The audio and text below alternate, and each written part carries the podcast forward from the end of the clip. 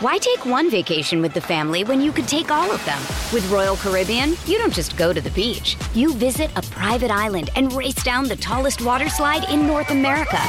You don't just go for a road trip. You ATV and zip line through the jungle. You don't just go somewhere new. You rappel down waterfalls and discover ancient temples. Because this isn't just any vacation. This is all the vacations. Come seek the Royal Caribbean. Ships Registry Bahamas. It's only a kick, a jump, a block. It's only a serve. It's only a tackle, a run. It's only for the fans. After all, it's only pressure. You got this. Adidas. With threats to our nation waiting around every corner, adaptability is more important than ever. When conditions change without notice, quick strategic thinking is crucial. And with obstacles consistently impending, determination is essential in overcoming them. It's this willingness, decisiveness, and resilience that sets Marines apart. With our fighting spirit, we don't just fight battles, we win them. Marines are the constant our nation counts on to fight the unknown. And through adaptable problem solving, we do just that. Learn more at marines.com. This episode is brought to you by Hyperice, the leader in advanced warm up and recovery technology. They have tons of innovative products, like Venom heated wearables to help soothe sore back muscles, Normatec compression boots to speed up recovery and increase circulation, and Hypervolt massage guns to improve mobility. Loved by athletes like Naomi Osaka and Erling Haaland. Try them yourself. Get 10% off your order with the code MOVE at hyperice.com.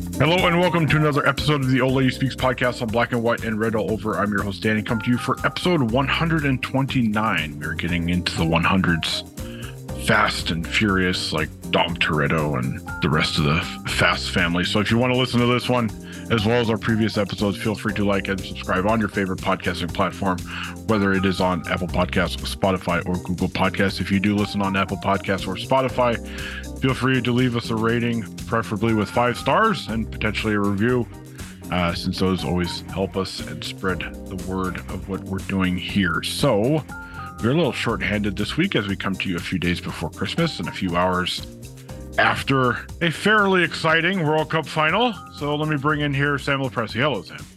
Yeah, that was uh, that was that sure was something. Yes, yes, it was. You know, after being so used to watching Juventus games that just plod along for the last couple of years, it that that was just like enthralling from a from a neutral standpoint. Yes, and it, it's ironic because, and we'll we'll get to this, but uh, our old buddy Didier, he was seemed like he was fairly happy to set up his team to plod along today, and then all of a sudden things changed. So we've also got Chucks. Hello, Chucks. Hey, good evening. Uh, was that a uh, a, uh hint of you to, uh, or a request rather, to come up with the eleventh or twelfth installment of the Fast and Furious? Uh, oh, I series? already know that they're a- coming. I mean, hey, you never know. It's uh, never never have enough of this. In one way or another, they're coming. They make so much flipping money. Like here's here's the thing. All those people that always talk about how, you know, as somebody who's in the entertainment industry, I I, I am a trained actor. And the the idea that, you know, Hollywood guides the zeitgeist is bull because the people who make the decisions about what movie gets made are motivated solely by how much money that movie can make. And so we are giving all y'all what you want because that's what makes the money. You know, it's funny. It, it's very brief tangent here before we get into the important stuff. But um, I uh, took a class once in uh, during my master's on the economics of, uh, I think it was called the economics of entertainment. I want to say it was. But anyway, we briefly uh, looked at just the economics of like movies and stuff, and it was very interesting. I mean, you know, just the nature of the good or product that is movies. It's just unlike other products and services that we have we only know the quality of a movie only after consumption which is makes it such a unique good like you know most we know generally the quality of it before consumption but that's the only one that we we don't know it until after consumption. And then that makes it uh yeah just a very interesting theory. It just makes movies uh, naturally more risk averse because you know you just don't like you literally you just don't know what it's going to be. So yeah, it was very interesting. It was uh, that was kind of interesting. But anyway, on to the important stuff. Risk averse, kind of like Didier Deschamps' tactics today, right, Chucks? Yeah, yeah, very uh surprising. Yeah, what a segue. What a segue. Honestly, I don't know how much that was. I mean, I'll jump it. Uh, uh, I'm sorry to jump the intro on that, but I don't know how much of that was Didier Deschamps tactically and Argentina just showing up and France not. Well, I, I think France has shown maybe not to the same extent as previous years, but I think they have shown they're okay with trying to absorb pressure and try and wreak havoc, I guess, through that number 10 of theirs. That's pretty good. And I don't know. I I think it was kind of like you said, it's a com- it might have been a combination of the two where France wanted to sit back, but Argentina was just so good in the first half that there was no other choice than to do that. But obviously we're we're very much in in the depths of the World Cup final already. As we uh, noted on our site there there was a couple of there was going to be a Juventus World Cup champion regardless of who won today. Uh, we got two of them rather than one of them and uh, ironically I mean it, it's just it just makes me laugh every time I think about it is that the the guys who were in the World Cup final from Juventus might not even be Juventus players in a few months. But one of them might not even be a Juventus player when play resumes because you know Di Maria's got his got his medal now. Do you think he's just going to say, "All right, I want to go back to Rosario," or? Well, you know, he's got that that Europa League draw that is, uh, you know, yeah, right. It, it must be hard to turn down, right? So, oh yeah, uh, tempting, tempting, tempting, tempting. yeah, play, playing uh, what what is uh 16th or 17th in in League On this year. Yeah. Yeah, right. Yeah, yeah. like that. Yeah. Nantes. Nantes, so, Nantes, sorry. So Juventus got got their winner with uh, the aforementioned Di Maria and uh, Leandro Paredes. Uh, Paredes not exactly the best tournament, which knowing his Juventus form probably wasn't all that surprising. But uh, overall, uh, you know, I, have listened to a few podcasts in between, uh, you know, the the final whistle sound or the final PK being taken, and then us recording here, and uh, very much the the greatest World Cup final ever has been thrown out there more than a few times. Uh, obviously, we're not of the age to go back a whole lot, but I can I can say this: I am glad I was a neutral today, because if this was happening in 2006, I already experienced one PK shootout with Italy and France. If this was Italy and France or somebody else, whatever, I oof, I don't know. I was uh, I, I remember as a 16 year old watching that shootout.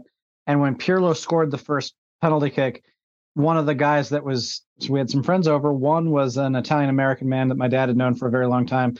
And the other were two, was a, an Italian man and his young son. They were from Milan and they were in the, in the US for his work. And they went to our church. That's how we knew them. And the, the guy that my dad's old friend, when Pirlo hit the first penalty kick, ran out of my living room, did a lap around my dining room table, and then came back to the couch. yeah, I, I, was I was in my college apartment, which was not very big, and my my roommate for the summer he took home his our main TV, which was downstairs. So I was watching on uh, I I would assume from what my memory is telling me right now, a screen that is no bigger than the laptop screen I'm looking at right now. So I'm looking at, you know, a tiny World Cup broadcast to begin with. I'm all alone in my apartment. Probably people in the complex because it's summertime, so the windows are open. They're probably what the hell I'm yelling about. And yeah, I mean, once th- that PK started, I mean, I'm surely a lot like the person you were mentioning, Sam, just eh, absolutely losing it. And that was after hundred and something minutes of yeah of of extra time and regular time. And Buffon making that crazy save off of Zidane, and yeah, and the the thing that that sticks out in my mind about this final, just as much or more than the penalty kicks and the and and all of the the crazy comebacks and the the momentum swings, was within the last three minutes of extra time, both goalkeepers made absurd saves. Yes absolutely crazy. I mean, how how Emi Martinez got on that that ball by that kid. What uh, they're number twelve. What's his name? Um, I think it's Camavinga. No, No, no, no, no, no. Or no, I'm checking it. Th- th- I, I, I like. I've never seen this kid before this World Cup. oh, it might Um, be Fofana. No. no, Fafana's a Fafana's a Oh no, midfielder. sorry, Kolo Muani. Uh, Kolo Frankfurt's, yeah, uh, that's him. Frankfurt player. Yeah, I think pretty sure Frankfurt. Yeah, he that was that was an incredible save. I don't know how he managed it. And just everything about that. And and I and one of the other things that I was saying at the beginning of the, you know, before we we hit record, to watch Kylian Mbappe take three penalty kicks in this game hmm. and to hit them all the exact same spot and just dare one of the better penalty goalkeepers in the tournament to stop them was I would talk about balls, but Yeah, I, I forget which podcast it was that I was listening to, but they were basically saying that, you know, Emi Martinez, even before the game kicks off, he wants it to get to PKs just so he can stop the PKs. Yeah. Yeah, and up until about the 70th minute of this of that game, I would not have thought that we would be here talking about this at all. I mean, up until then, this was a routine Argentinian win. And then just one stupid mistake by Nicolas Otamendi to give away that penalty kick. which he is wont to do.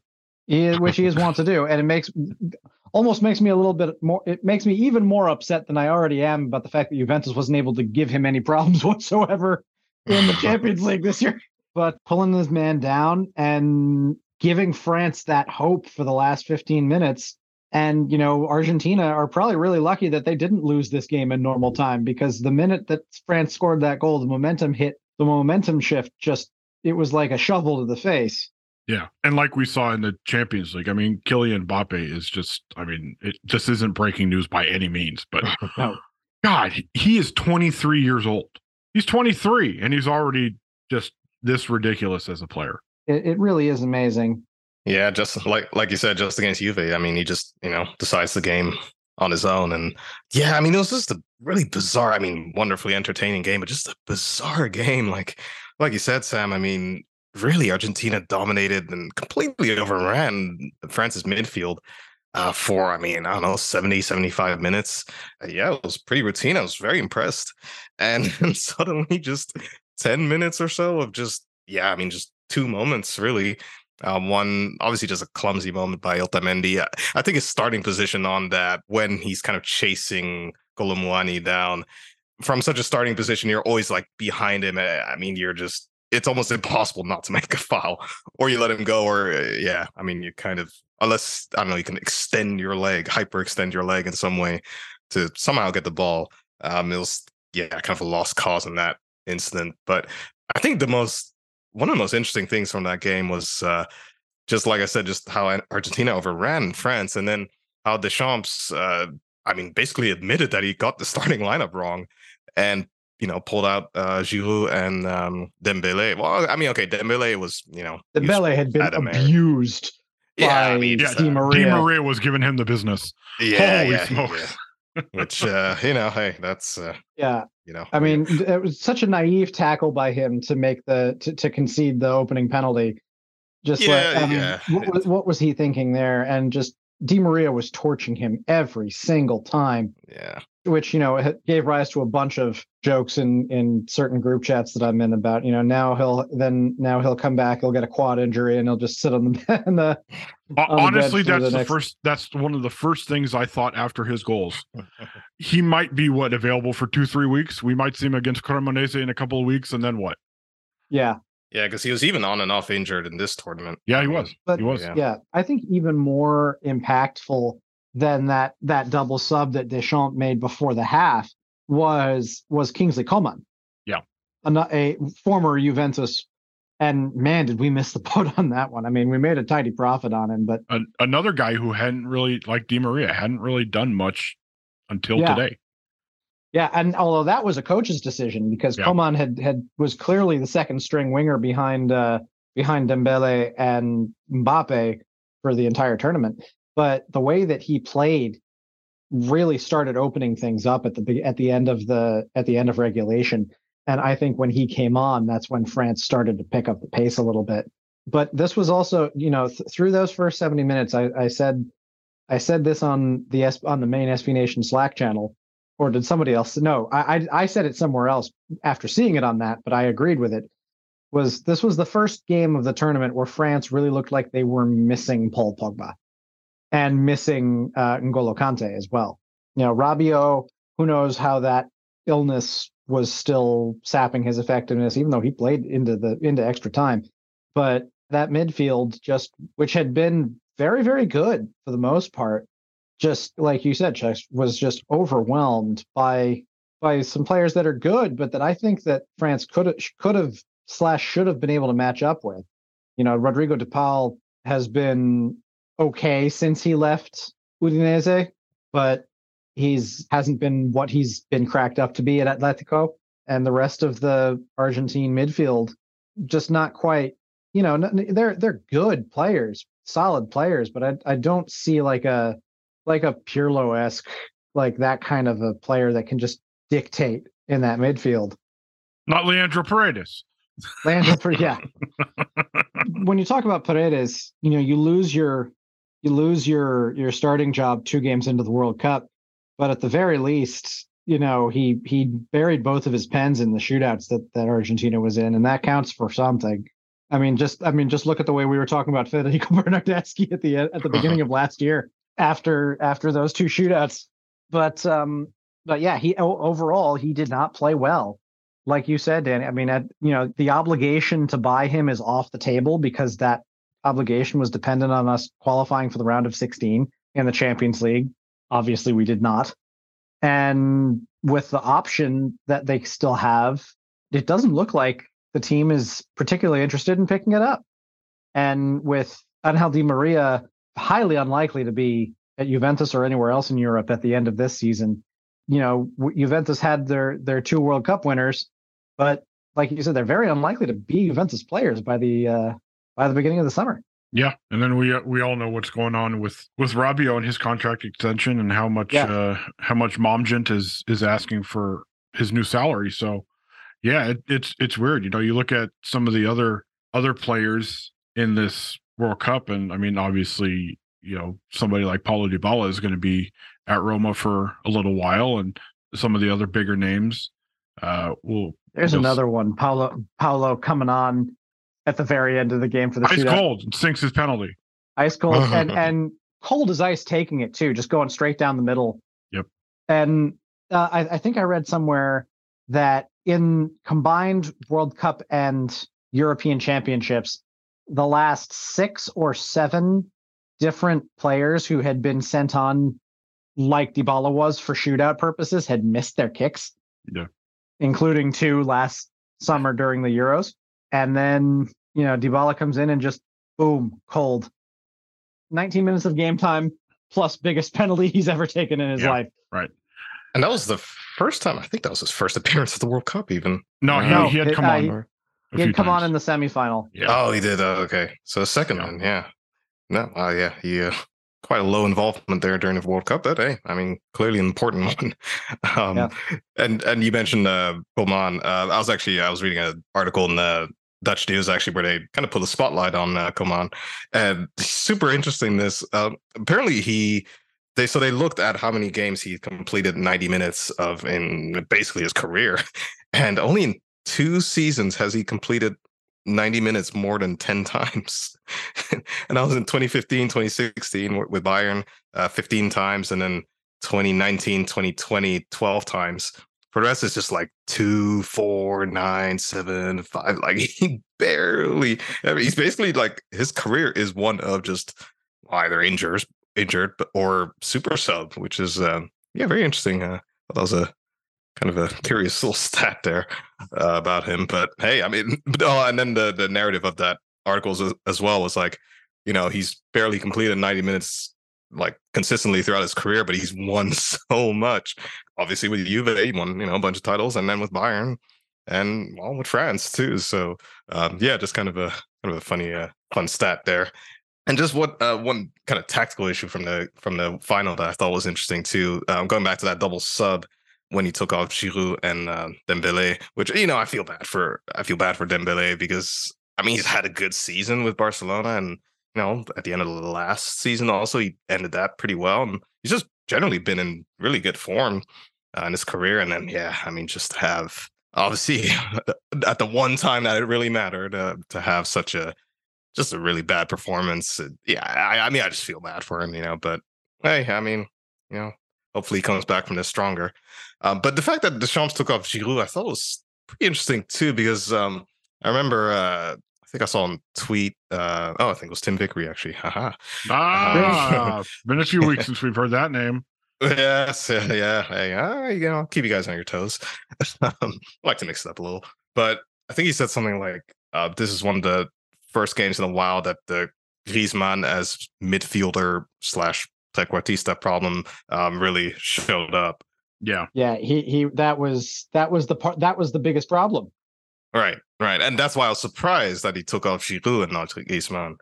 Yeah, I I think I think taking off Giroud had to do with reducing the reference points in the front and giving Mbappe just freedom to go anywhere he kind of wanted. And eventually that worked out. but I, I, do agree that I mean Deschamps even said in his press conference after the match that it you said the players I took off, you know, I wasn't satisfied with the team as a whole. The players that I took off were not more or less guilty than anybody else about why we were where we are were at that point. And uh, Dembele, I think he was more, but uh, uh, Giroud, I don't think so. But you know, for for Mbappe, I, I think that was all about getting Mbappe more involved because Mbappe had had I think 11 touches in the first half. Yeah, he he barely heard his name in the first half. Yeah, yeah. It was it was like watching you. It was like watching Vlahovic play for Juventus. It was uh, it was just getting you back for uh for January, Sam. Getting getting you ready. Yeah, yeah. yeah. But you know, that's the interesting thing. It's like Dembele had obviously a terrible you know game and and people have really gotten on his case about his performance, but I mean, Deschamps is also kind of equally guilty for just, you know, again, making two subs before halftime is basically an admission that you really got it wrong, I think, tactically. I don't think that he could have foreseen it things going quite that way. I mean, this was the lineup that he's used for pretty much the entire tournament. Yeah, yeah. I mean, that's true. Yeah. The only change from this to the their first game was, I think, the swapping of the Hernandez brothers because Lucas got hurt. I think that's really the only change from the opening game from their opening game. So yeah, I, I just I think that he went with with his strongest lineup and Argentina hit it in the mouth and he had to make some changes. And I think it was it was a good I think it was right to make the change when he did. I mean, first off, it sent a message to the team, and second off, when things things aren't working, why wait? You know, when things have gone that badly, there's no point in waiting you know, it reminded me a little bit of I forget if it was a it was the last group game or if it was a round of 16 game in 2010. Yeah, it was 2010 because that was when that was the last World Cup Bob Bradley had as the US US national team manager. Bob Bradley hauled a, off Maurice Edu. I think it was Maurice Edu after like half an hour. He was just that displeased with him. And that was and that was obviously well before the days of five subs. So that was an even bigger bigger thing to to pull somebody off in the first half when he's not injured was like an unthinkable thing at that point. It, it reminded me a lot of that, and it was uh, it was eventually the right call. Why take one vacation with the family when you could take all of them? With Royal Caribbean, you don't just go to the beach. You visit a private island and race down the tallest water slide in North America. You don't just go for a road trip. You ATV and zip line through the jungle. You don't just go somewhere new. You rappel down waterfalls and discover ancient temples. Because this isn't just any vacation, this is all the vacations. Come seek the Royal Caribbean. Ships Registry Bahamas. Hey, it's Kaley Cuoco for Priceline. Ready to go to your happy place for a happy price? Well, why didn't you say so? Just download the Priceline app right now and save up to 60% on hotels. So, whether it's Cousin Kevin's Kazoo concert in Kansas City, go Kevin, or Becky's Bachelorette Bash in Bermuda, you never have to miss a trip ever again. So, download the Priceline app today. Your savings are waiting. Go to your happy place for a happy price. Go to your happy price, Priceline.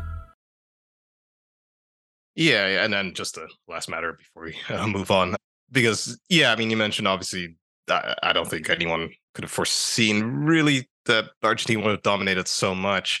However, I mean, on the other hand, I think I feel like Deschamps, I mean, kind of should have done his homework because for example, against Croatia, Argentina against Croatia, um, you know, Argentina's starting lineup, they changed specifically to add an extra midfielder in there because of just how strong Croatia's midfield is. They added well, Paredes, the much maligned Leandro Paredes, and they played basically a, you know, really a kind of a diamond, really of, yeah, four central midfielders, which I, I mean, I perceive as just reacting to the fact that you know Croatia had such a an amazing central midfield of uh, Kovacic, Brozovic, and um, Modric. So you know, I mean, I don't know. Part of me is kind of like, well, studying your opponent, knowing their strengths. You know, Argentina countered that against Croatia. I don't know, maybe from the start of course, it's a big call to make that to change your clearly very successful starting 11 in the final. But yeah, I don't know.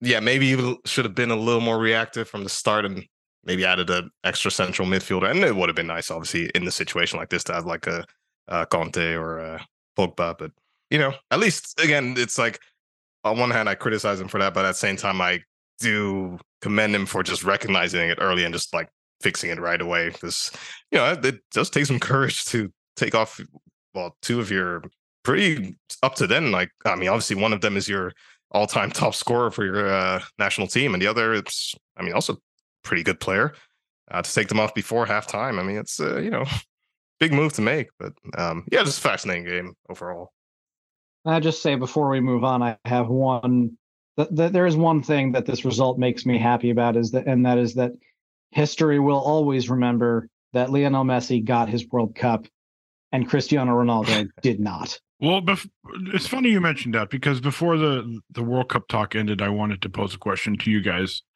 about Lionel Messi, and and, and it's this: uh, Messi or Ronaldo? No, I'm kidding. yeah, kidding.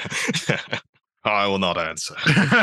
no, I actually did want to no. kind of do one last World Cup thing. Of all the 11 Juventus players that were at the World Cup, who do you think had the best World Cup?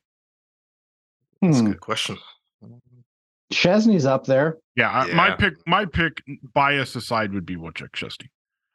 Yeah, um, Rabi- Rabiot overall had a, a very good game. Yeah, a, a very good tournament this game notwithstanding and again you have the mitigating factor of him being ill and not you know perhaps not being at at at his best physically at that point in the final. But from from the opener to the quarters he was he was running rabid. Rabid Rabiot. Rabid rabid Rabiot. Yeah but between those I, I think it would have to come down to the to those two. And speaking of Szczesny, the fact that Emi Martinez, as good as he was, won the Golden Gloves over Szczesny and especially over Dominik Livakovic yeah. was kind of stupid. Yeah, those awards. And yeah. and recency bias at its finest. Yeah, yeah, exactly. Yeah. Come on, I, I, w- I would think you'd trust FIFA's judgment on things, Samuel. oh yeah, of course. No, but that, it was. I mean, it was, in my opinion, just plain wrong when yeah. you've got guys like Livakovic and Walsh play, I, who I think played overall better were better goalkeepers over the course of the tournament. Not to say that, that Martinez was bad, uh, because he certainly wasn't. I just think that Szczesny and and especially Livakovic were just that much better, and were were just that good over the time that they played in this tournament. I mean, just look at what Szczesny did against Argentina. It was insane. So I, I definitely think Walsh and and and Rabiot are are your two top guys. Yeah, it's pretty frustrating with those awards that it's it's almost like I get the sense that they make those make the decisions on those awards, like you know, Golden Glove and all that, Golden Ball and what whatnot, like that they make it basically right after the final whistle, and it's of the final. And I mean, you would think that they would have like 90% of this decision made before the final, and then unless someone does like some like extraordinarily crazy stuff during the final, that they basically have their decision made up till like before the final, you know. And it, yeah, it, it definitely feels like they just kind of make it like right after the final whistle. All right, we'll take Messi. you know, we're like, oh yeah, uh, Emi Martinez. We'll just, we'll give it to him. Uh, but yeah, to answer your question, um, yeah, I mean it's got to be uh, Szczesny and and Rabiot. With with us, I would say McKennie is a good shout in third. I think he had a yeah, honestly solid tournament. McKennie did, McKennie did play very well. Yeah, I think he had a good, especially just coming back coming off injury as well. Yeah, it's a shame that he wasn't able to play more than 65, 70 minutes at a at a stretch. Yeah. But he did he did play very, very well for the U.S. Yeah. I think the U.S. the U.S. low key had one of the better midfields in the entire tournament. Yeah, yeah, absolutely. Yeah, yeah. That's uh, I think I mentioned it in Slack after the the loss against the Netherlands. I thought, I mean, I think the U.S. has a really solid foundation of a team in terms of backline, just midfield, just really solid spine of the team. Um, I don't think it, you know the U.S. is m- missing a lot to become like you know that next level team. I really think they missing like They need a number good- nine. Yeah, yeah, they like need a, nine, good number yeah. nine, and they need uh, and they also they're going to need somebody in center back because I mean the fact that Tim Ream in the year of our Lord 2022, Tim Ream was starting for the U.S. in the back line was a bit of a stunner, and I don't think he's going to be doing that in many more World Cup cycles. But um, And they probably also need a coach who would be able to trust one of his best players. yeah, that whole thing with Gio Reyna and, Oh the yeah, yeah, that that he- ordeal. Yeah, yeah. I kind of vaguely followed that. But and the fact that all of a sudden he he decided to air that Berhalter decided to air that laundry. That would not have been a yeah. thing, By not naming him, but everybody figured out real Every- quick. but everybody knew exactly who it was. That was just such a that was a bad coaching move in my opinion. It's not something that would make me trust in my coach. No. Yeah, it, it kind of reminds me of this uh, quote from House of Cards. Uh, Best way to deal with a trickle of doubt is, is with a flood of the naked truth. Yeah, it's, it's like that. Which uh, I mean, I don't know. There's some sense of it, like yeah, I kind of kind of get that, but I don't know. I, I kind of vaguely follow the whole Gio Reyna thing, so I don't. I'm not Yeah. too informed on it. Well, we we won't turn this into a, a Gino Reyna, Gio Reyna show. Say that three times fast. Uh, we'll leave that over to the uh, Borussia Dortmund blog and their podcast. But uh, we we will transition into a, a few Juventus things, especially since hey, they actually played a game. I know it was a, a game in which it felt like about three senior team players were called up, but they had a game and they actually played a good team in in Arsenal, which had more regular senior team players than Juventus did. That's for sure. So, you know, a few hours after the the third place game in the World Cup was played, Juventus headed over to the Emirates. They got a two nothing win on a pair of own goals. Although I think Samuel Iling probably deserves at least more of a goal than than the first one that obviously Granit Xhaka put into the back of his own net. But obviously, it was a chance. to Excellent header too. yes, it was fantastic header, just completely different direction.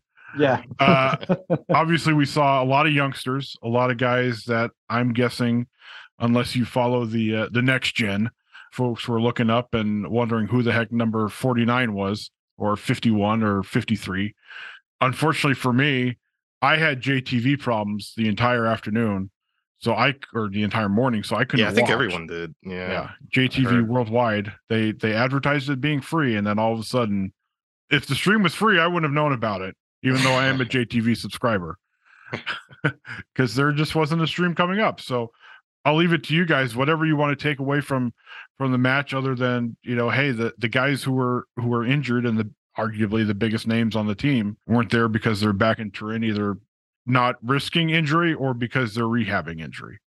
Yeah, I mean, when you send out a bunch of teenagers and you play the team that's leading the English Premier League, and and like you said, Danny, who were playing a lot more regulars than we were, and you win two nothing, regardless of how you got the goals. I mean, that is impressive, even for a friendly.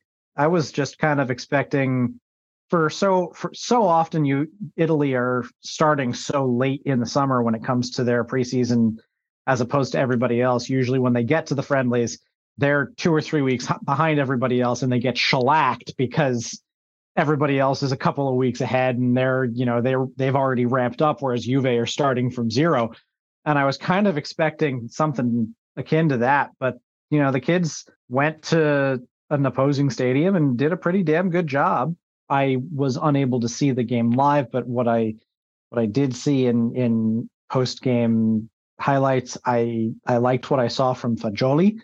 I, I mean, I, it's been about three years that I've liked pretty much everything I've seen from Fagioli, but uh, I, I continue to I continue to stand him hardcore. I think I think I, I've come upon my my next large adult son in that regard. yeah i, I think the record is is pretty well established there Yeah, and uh, uh, also just just to you know to see Samuel Iling Jr. continue to play the way that he did, I can see him having a, a major part to play in the second half of the season coming off the the wing, especially if if Angel Di Maria continues to be unreliable.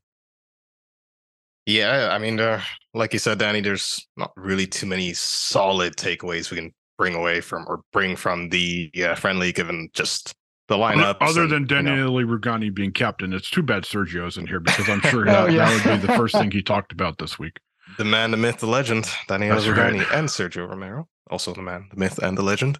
Yeah, I I think really the only semi-conclusive uh, takeaway that I would have from the uh, from the friendly was, um, you know, I was kind of watching Federico Gatti, and I mean, overall, I think he did fine, but I think there was at one point where I have to look up his name because I remember he sounded Nigerian. Uh, oh yeah, Ethan Nwaneri. I remember, I remember him because I was like, oh yeah, he sounds Nigerian. Um, but you know, he came he came on the last uh, 12 minutes or so and uh he really gave uh Gatti a really difficult time i thought you know he it was just a small kind of tricky winger that yeah i remember there was one point where Gatti almost gave away a penalty on him and it just really was just twisting and turning inside out and yeah i, I think i was just when i was looking at that i was thinking okay Gatti you know how how well can he handle those like small center of gravity you know kind of winger-ish or segunda punta strikers. And you know, maybe he's not.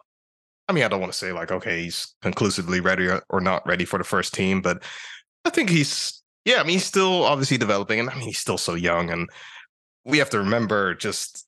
I think that's also one thing that it's easy to get caught into, just thinking, okay, this player's in Juventus team, and you know, semi like on the starting lineup ish once in a while.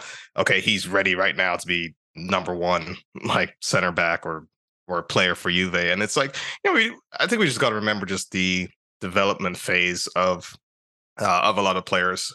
I think, you know, speaking of like players like Kylian Mbappe, we see players like that that basically like were top superstars at age of 20 and we think okay that's the norm which obviously it's not right? Like that's those are wild exceptions player players like Mbappe.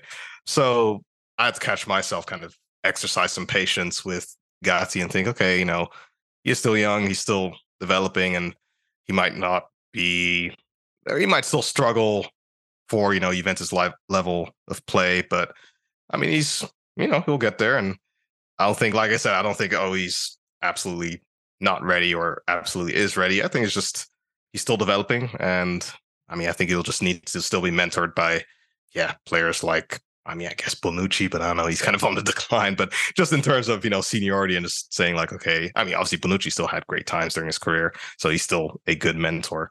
Yeah, just be mentored by players like that, and just take our time with him. And yeah, just remember he's not the finished product yet, and still has some some way to go. Yeah, I mean, we we get caught up in the meteoric rise of Federico Gatti sometimes, but you forget that this these are his first experiences in top flight football. I mean, he you know he went lower division up a rung, you know, each year the last few years, but it wasn't so long ago that he was playing in the third division of Italian football. So you, it's not exactly the same as facing yeah, while shorthanded, facing Arsenal or facing any of the big clubs in Italy for that matter. So while he's not as young as say the Morettis and Fagiolis of the world in terms of top flight experience, he's just as experienced as those guys are, maybe even a little less because he's not, especially lately, he's not playing as much as them. So yeah, I mean, he's this year is very much a learning year for him, and you know, hopefully next year is when we kind of see that talent that allowed him to move up so quickly. Uh, you know, really kind of truly show itself rather than kind of you know sporadic moments that we've we've seen so far this season. Yeah, yeah, and and like I said, he just he just seemed to struggle just with that small, tricky winger. Yeah, I of mean he's a big And, dude. you know, of course he's going to a struggle a huge little bit. dude. Like that's Yeah, yeah, and exactly, and that and that's the thing that contrast, you know, that size again, that center of gravity kind of thing. It's uh, yeah, like it's it like I'm not surprised that he he has a, a, a slight issue dealing with guys like that. He's huge, and Yeah. he he doesn't have the same kind of turning radius.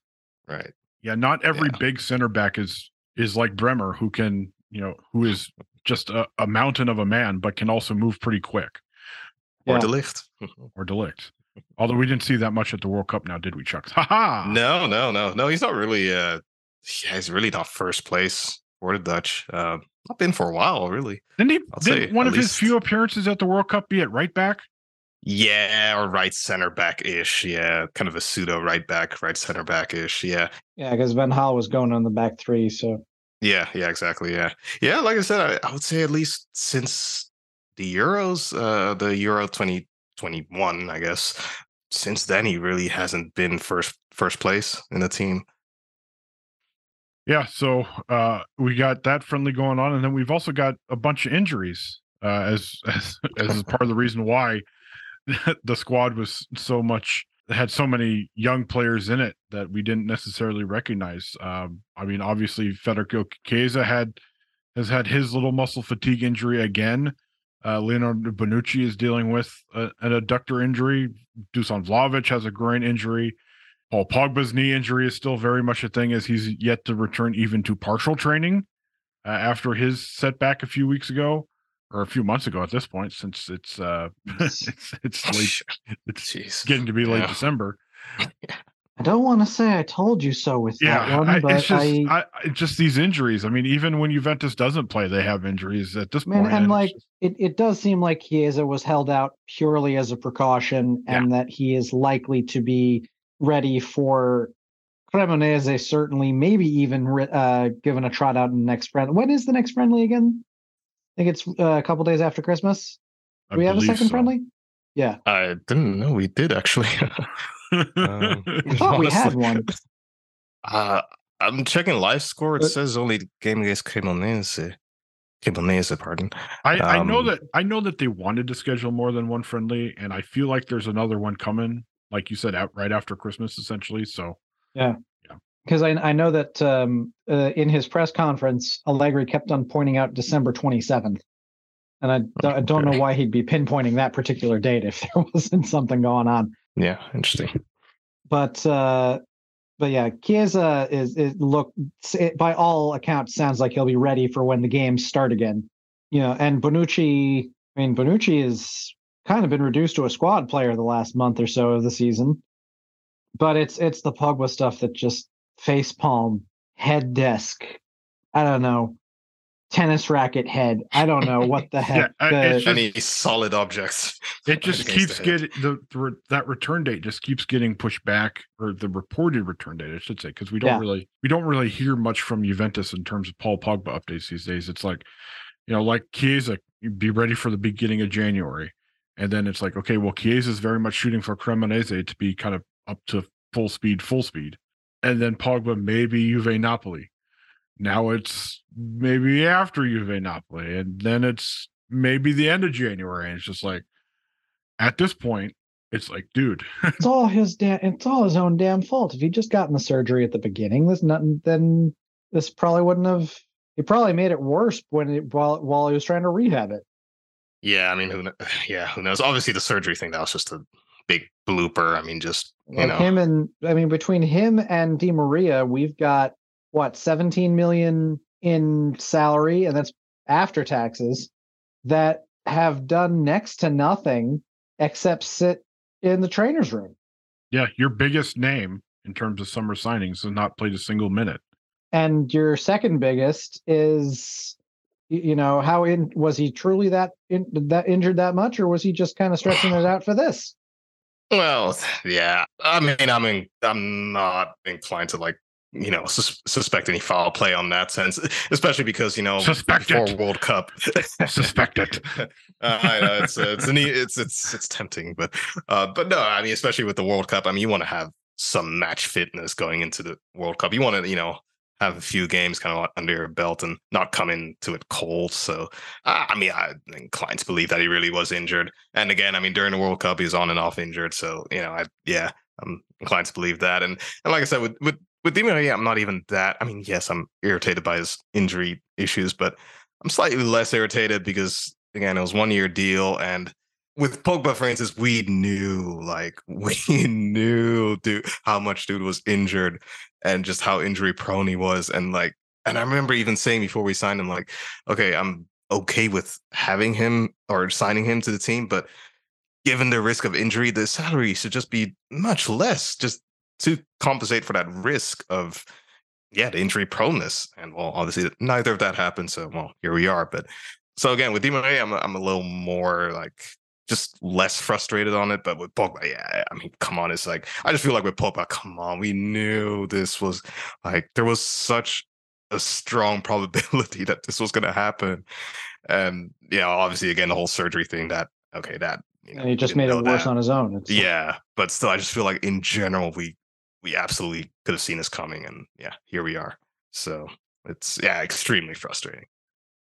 And I mean, it's just like I mean, obviously, it's allowed. You know, in hindsight, it's allowed somebody like a Fagioli or a Moretti to get more playing time than they probably would have if Pogba was healthy. But you know, Juventus didn't bring Paul Pogba in just to show up at training a few days a month and and not play a single minute. I mean, as much as we use it as a punchline, Paul Pogba was not brought in to try and attract fans to the Las Vegas friendly. I'm sorry, I was there, but you know, hey, but yeah, it just sucks. It sucks, and there's also you, also have to consider the knock-on effect that that that this has on any potential movement Juventus has in the winter transfer window. Because with with Pogba, uh, if Pogba has not recovered, you can't necessarily take a little bit of money off of Rabiot as an expiring contract. You can't sell Weston McKennie as a saleable asset to to try to get somebody from another for another part of the team because you're going to need those bodies in midfield if Pogba's not going to be able to go. And unless you have a really good idea of when you're going to get him back, you have to keep one or both of those guys on the roster in order to have the proper depth. So you're not going to be able to run the, you know, if there is a normal January transfer window, given all the the financial stuff that still has not been resolved. But if you were to assume that the that Juventus would be operating in a cash strapped but relatively normal manner in the January transfer window, you can't move those guys on right now because you need the bodies in midfield. Thankfully, at least just on the injury front, at least McKennie is fit, like properly fit, so that you know. I'd say he is now, but yeah, yeah it's yeah. it's. But yeah, I mean, doesn't doesn't change just how just frustrating just the whole Pogba thing is. But at least you know, again, we have that, and like you said, the youngsters doing well. I and at Fagioli doing well, but but hey, I mean, you know, we didn't put bring Pogba on to be a, a cheerleader for Fagioli and the you know, so it's one expensive cheerleader. So to put a bow on this episode, should we go to Juventus uh, conspiracy corner for a minute here? Yeah, hey, sure, I've always been there. Right, this, this just popped, this just popped in my head since uh, essentially as as we are thinking, even though he's a favorite of Max Allegri, we kind of thought at the beginning of the year that that left-sided midfielder would be Paul Pogba and then uh, Adrien Rabiot uh, filling in for him.